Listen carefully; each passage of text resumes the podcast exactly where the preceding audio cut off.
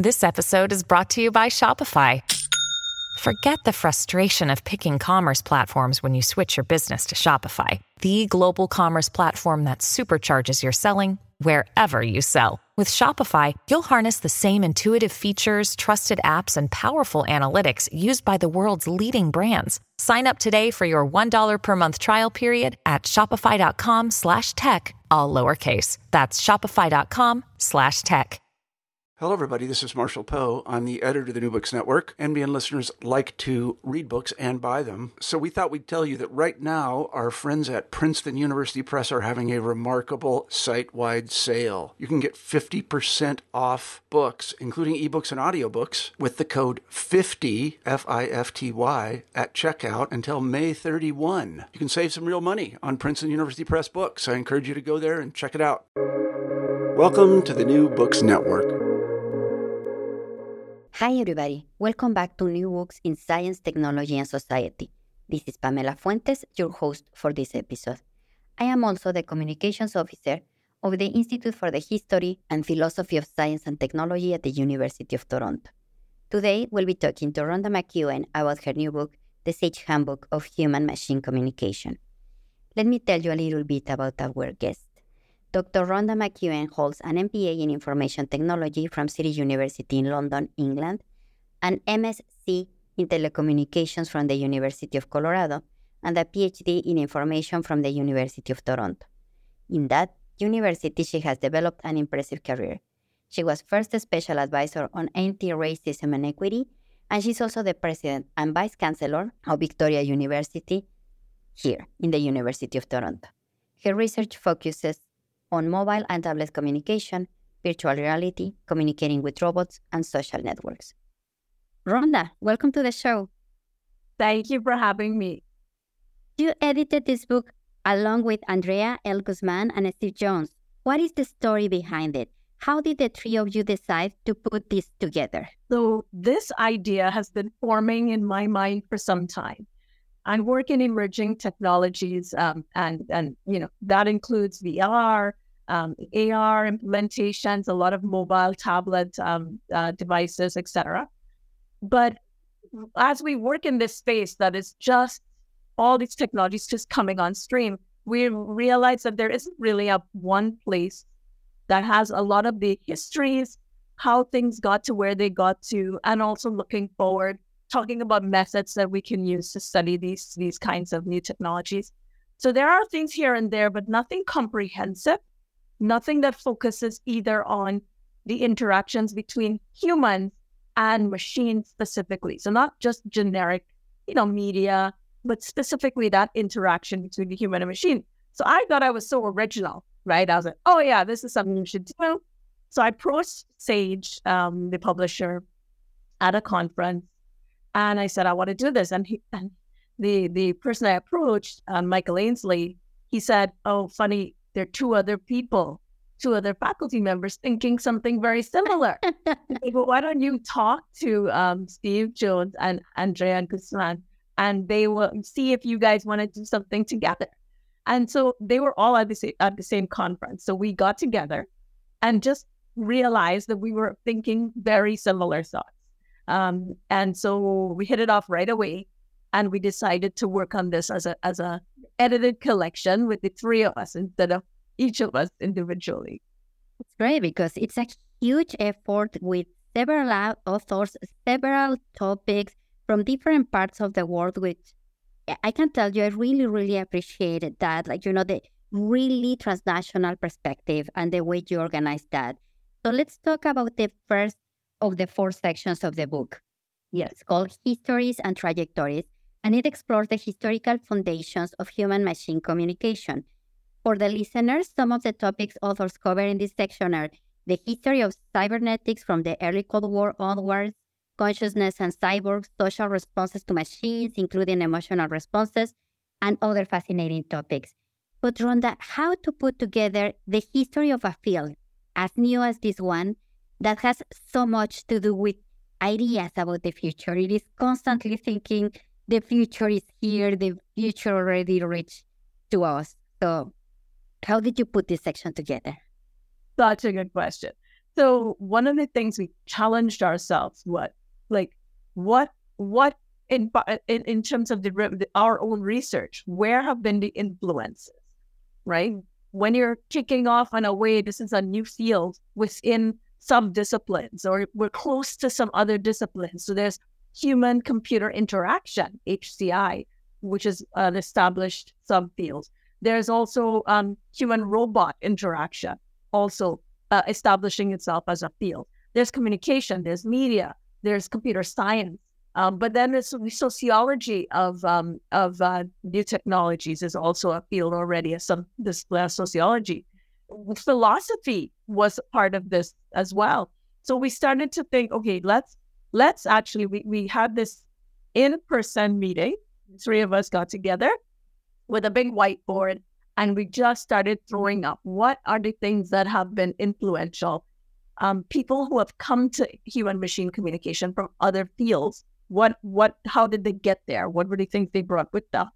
And so we really then started putting up we put up on this board all these ideas and then we said who are the top people in the fields it, you know that could talk to us about how these areas connect with human machine communication and so we started throwing up the names of the, you know, people that we knew. We then really challenged ourselves to find people outside of North America, you know, not just always the US and Canada. What are people saying in, um, you know, uh, people who are who are coming from South America, people who are interested uh, from from the Asian areas, from Australia and New Zealand. What's high? So we really try to find as diverse a group of people ideologically and disciplinary um, wise as we could. And so this this area is really important to us because um, in a new field, you're trying to figure out how are you different. What is what is unique about your take on this particular um, these topics, um, but understanding where you come from and where other people have come from. What we love to is we didn't agree all the time on the relationship between those those fields and human machine communication. We had debates we had debates with the authors and we let the debate sit in the in the publication because we feel as a field coming through you need to document how our thinking evolves over time so we didn't try to resolve tensions or ignore conflicts in ideas we decided to to put them in the actual in the volume and so in there you will see people really grappling with it right um slightly taking different perspectives on it figuring out whether we can say a machine has agency or no agency like a human does. That was a big topic. Mm-hmm. How can you communicate with, not just using or, or, or you know, how do you communicate with the machine versus uh, using the machine to communicate, right? Mm-hmm. Really uh, battled in there, and we love how it came together. Uh, we love the pushing the boundaries of their own of the previous fields and the current fields with this new area, this new kid on the block? Uh, how do you fit? Uh, and we really think that we did, the authors did a superb job of offering so many different angles that we think it will last a long time and contribute to the, development of the field. And of course, I want to talk a little bit more about the other sections, but I cannot miss the opportunity that I have you here. And I want to talk a little bit about what you wrote for this book. I have a couple of questions just for everybody to get a taste of your research. So, what is computer supported cooperative work? And can you tell us a little bit about its history? So, uh, computer supported co- cooperative work, which is known in, the, in our fields as CSCW, was one of those first um, fields that came together around the internet. So, right in around sort of 19, I would say the middle of uh, 1990s, um, we realized that the internet was offering um, an ability for people to work in a, co- a, cooperative or collaborative way. Sometimes you'll see it described as computer supported collaborative work similarly. So it's not just one person with their computer producing something, but a network now of people working or sending emails to and from each other or you know back in that day they were you know chat groups and other other really early, early stage things. So we realized that we that work itself was being transformed. How people executed their jobs were being transformed by the ability to network with other people in their work day. And so this field kind of came up during that part. But really, it comes from a computer human working, you know, the, the human working on the computer to communicate via a network to another person working on their computer. What we are doing with in this chapter is saying, okay, here's the history of CSCW, here's where it came from. But where does it go in an area now where the machine may be part of the conversation? Mm.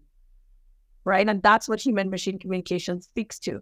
And of course, when we were working on this book, ChatGPT had not yet come out, but many of us had been working with the GPTs, which are large language models, um, in the back end. And that's what the ChatGPT that we see out now is based on these GPTs on the back end. So we knew we were already working with them. Um, uh, but to see it hit the, the, the public now, where people really get it now, where we say, oh, I see. So that when I'm writing a reference for someone, I can actually use a, a, a machine, a, an algorithm to help write that first draft. Uh, and I could put in a few prompts, a few questions, and it will produce um, a format that is looks like a resume, and then I can then work on edit on that.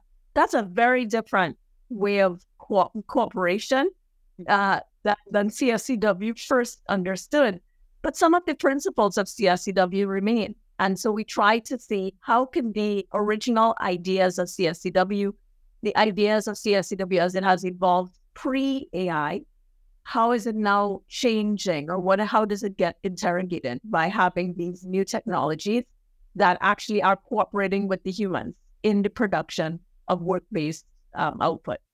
And just expanding a little bit on this, in your in your chapter, you mentioned, if I understood correctly, that robots and other technology are collaborators or even co-workers in the workplace. And the fact that you used that word, it actually made some click in my mind and probably in some others, you know, when you think about co-workers.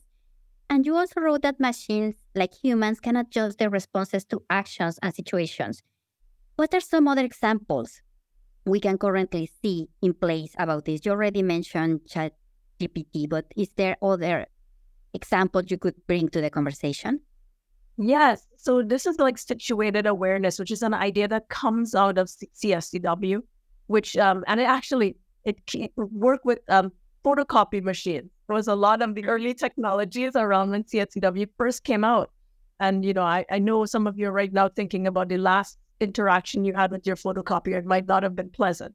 but, but if you think now about um, even uh, uh, your, let's say autocorrect, you know, this mm-hmm. is just a, a small part of your word processor now that is there working with you to identify spelling errors, Grammarly, and these kinds of apps that are giving suggestions, changing your grammar to fit certain rules. Um, these are tools that understand, for example, that when Rhonda McEwen is writing um, a paper for the, a British journal, that it needs to adapt to the um, standards of that language, that that form of English, yeah. versus I'm writing in Canada or for a U.S. audience. You know, we have different spelling and grammar rules that play um, when we are, you know, constructing language in those forms. So, so human beings, when we're interacting with each other, we do adjust to each other, right? you know, you might be talking and then you think go on a tangent and I follow you down that tangent, or I bring you back to what I'm interested in and we adjust to each other. These tools are also learning to adjust alongside the human um, in a way that really is to just be human to human.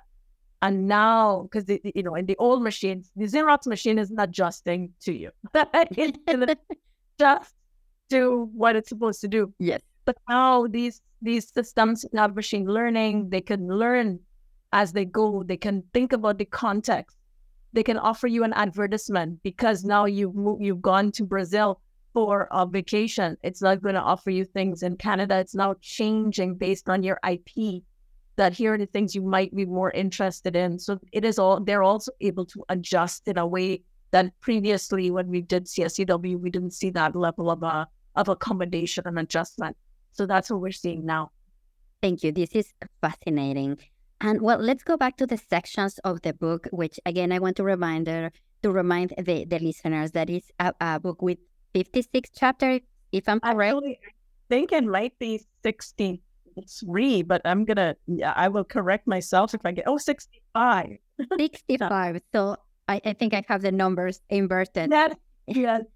And all of them are very rich. They are short and they go to the point.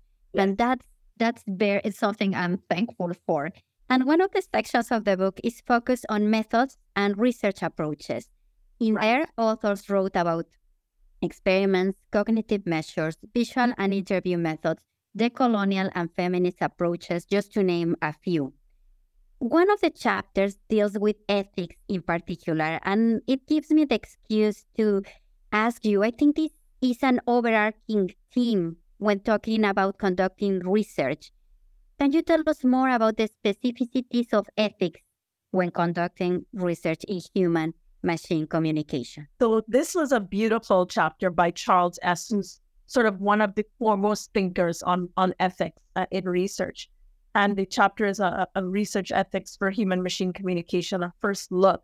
And what um, what uh, Charles is doing in this chapter is, into, you know, a lot of our ethics that we write, whether for research, research ethics, which is about human protection of the human in the, in the in the uh, research, we start thinking, what if machines are also subject and the um, kind of co-workers uh, in in the in the work that we're looking at? Are there any ethical considerations that we have to think about um, as well? And it's really complicated, and it's becoming quite a legal situation. Um, but I'll give you an, an, an example that people might be able to follow. If a self driving car, which is a machine that also is a learning kind of machine, it uses a lot of AI and algorithms. Our interactions with a vehicle, there's a lot of exchanges happening, right? You you uh, you can adjust the steering wheel, you can send commands, it can send requests back, and so we have this back and forth with our our car. But if a car can self drive, there are times where the human has less of a control. Some of the control has been passed to the machine. And in that transaction, the machine has understood it's it's going to park this car, let's pretend. But if the machine makes an error, what happens? Who is who is responsible? Mm. Right? Yeah. It, yeah. Do we do we um do, do we are we clear that it's the user who passed you know passed it on to the machine, or is it the, the developer of the car AI? right? Is it so? Is it a, a flaw in the manufacturing, or is it a flaw of the driver who was in charge of that vehicle? So ethically, Charles is really interrogating for us where where how do we consider um, the the ethics? I'll give you another example. If um if our language model like a GPT, if it makes an if it creates its own source, like it's not a real source, right? It, it made up some data and it put it into the document. And that is plagiarism or it is seen as, you know, falsifying documents. Where does the blame lie ethically? Is it the machine? Is it us? Is it the algorithm?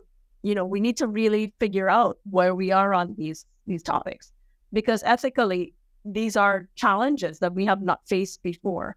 Um, so these are where sometimes things that the technologies bring are kind of similar to things we know already. But these are some new areas. Um, and so I think Charles does a marvelous job in that chapter of looking into those issues. How much to think about, right? Like you keep talking, and I'm like, oh, I, I read the book, and I'm thinking about extra things with this conversation, right? So, it, well, the final question of my interview it's related to the final section of the book. Uh, that section is titled Technologies and Applications. In the opening paragraphs, we read that scholars realized communication was radically changing when technology started talking back with human like characteristics. There are 16 chapters in this section exploring fascinating topics love and sex, virtual reality, education and religion, just to name a few. And how do these chapters explore the changes technology has brought on our social and even sorry, and even emotional interactions with machines and I don't know, with each other. Yes, these I love these chapters, right? You you name some of my favorites. They really do push the boundaries um, quite a bit in these. This is like almost our futuristic section where we're thinking what's coming next. And how do we keep driving this forward? Um, social interaction, the idea of socially interacting with machines, I think is different than transactional use of machines. Like, you know, a plow is a machine that works in a farm eh, environment. You work with the plow, but you're not really having a social interaction with that kind of machine.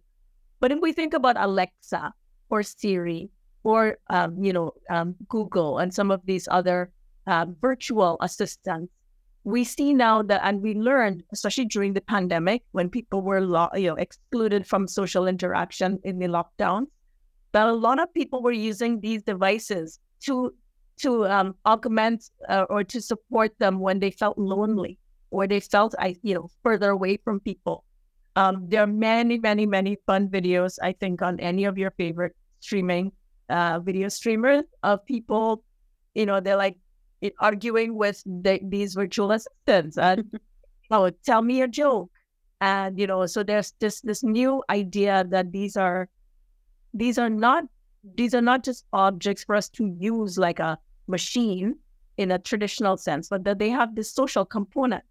One of the fascinating things that we see now is that the Turing test, which was this idea of Alan Turing, that we will have met the bar for creating um, inte- uh, artificial intelligence if the mach- if somebody listening outside couldn't tell if it was a human or a machine speaking to you know. And so that we have these experiments where you know people are trialing this. And i think now we see that we're getting so close some people think we are already there. You know, Geoff Hinton recently has been talking about, he's known as the father of AI, say, yeah, I think we're there now. Um, in my lab here at Victoria um, University, I have a lab called Emerging Technology and the Arts. And one of my students last week in the lab meeting said he created, he did a, a hackathon. He won the hackathon. And what they did is create two machines speaking to each other. And listen to how fascinating this is. He said you couldn't tell listening outside that there were two machines talking to each other. Wow. He said, and then when they put in certain prompts, like they, they called one of the um, one of the chatbots, they named um, Horatio. And because they did that, Horatio started speaking in a Shakespearean language on its own. It started to think, what might my personality be like if my name is Horatio? And then one of the chatbots said to the other, um, You are very sarcastic. And the other one really started to be super sarcastic after that. It just picked up on it. And we were just in awe watching how these two machines be, became social with each other. You know, so that's a whole other thing. The book is mostly about how humans and machines are socially interacting, but we're at the point now where the human is only one of the parties in the exchange, and it could be a conversation with machines that the human then has input into. So, so fascinating. It is. And I think I've said the word fascinating three or four times in this conversation, but seriously, it's, it's what it is. I don't want to end this interview without giving you the chance or, or the floor or the mic to add something. Would you like to talk about something you are working on, your your work at Victoria, anything you would like uh, for us to know about this book or, or your work? Well, I, think it's a great segue into some of the work that I'm doing in the lab. Uh, many of the topics here make their way into my lab work in different ways. Students have different interests, obviously, but it, it does come in. Um, one of the, the work, the things I'm working on right now is disabilities and technologies and disabilities and how you know you think about the history of, of an object like a machine a machine but you know a hearing aid is a machine and a hearing aid has really been used uh, to to augment uh, people who have a problem with their hearing. So in a way somebody with a disability and hard of hearing uses a hearing aid to amplify their human sensory system. In my work i'm looking at cognitive systems. How might machines support um, how might machines be in conversation with people who have certain cognitive deficits, um, like people on the autism spectrum is a particular group that I work with. So this is one thing I'm working on in the lab right now. And there is a chapter in the book on disabilities on human machine communication. So kind of lifting from there, and I'm taking it into the cognitive world a bit more extensively. Um, I'm also working on virtual reality and learning.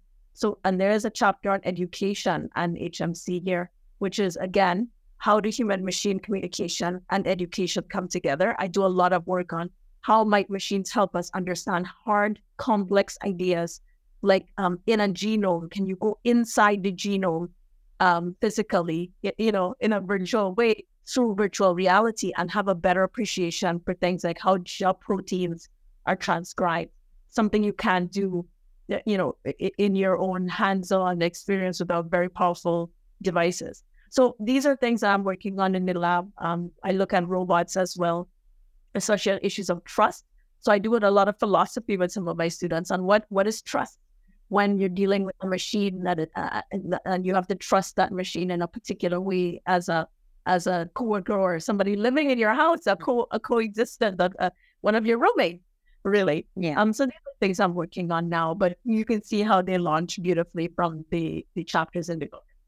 Yeah, exactly. I just want to close with that. How this book is an open door for a somebody like like me that I'm not an specialist in communication. I'm a historian. That's why I found really interesting that section about the history of human machine communication, but also for professionals like you that are already working in these big projects.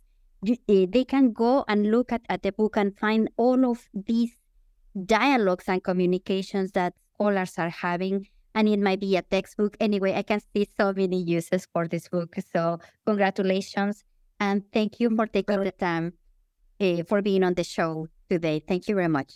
It's my pleasure, and I really am grateful for for the interview. So thank you. Thanks everybody for listening to this conversation about the Sage Handbook of Human Machine Communication with Rhonda McEwen for New Books in Science, Technology, and Society, a podcast channel on the New Books Network. My name is Pamela Fuentes. Until next time.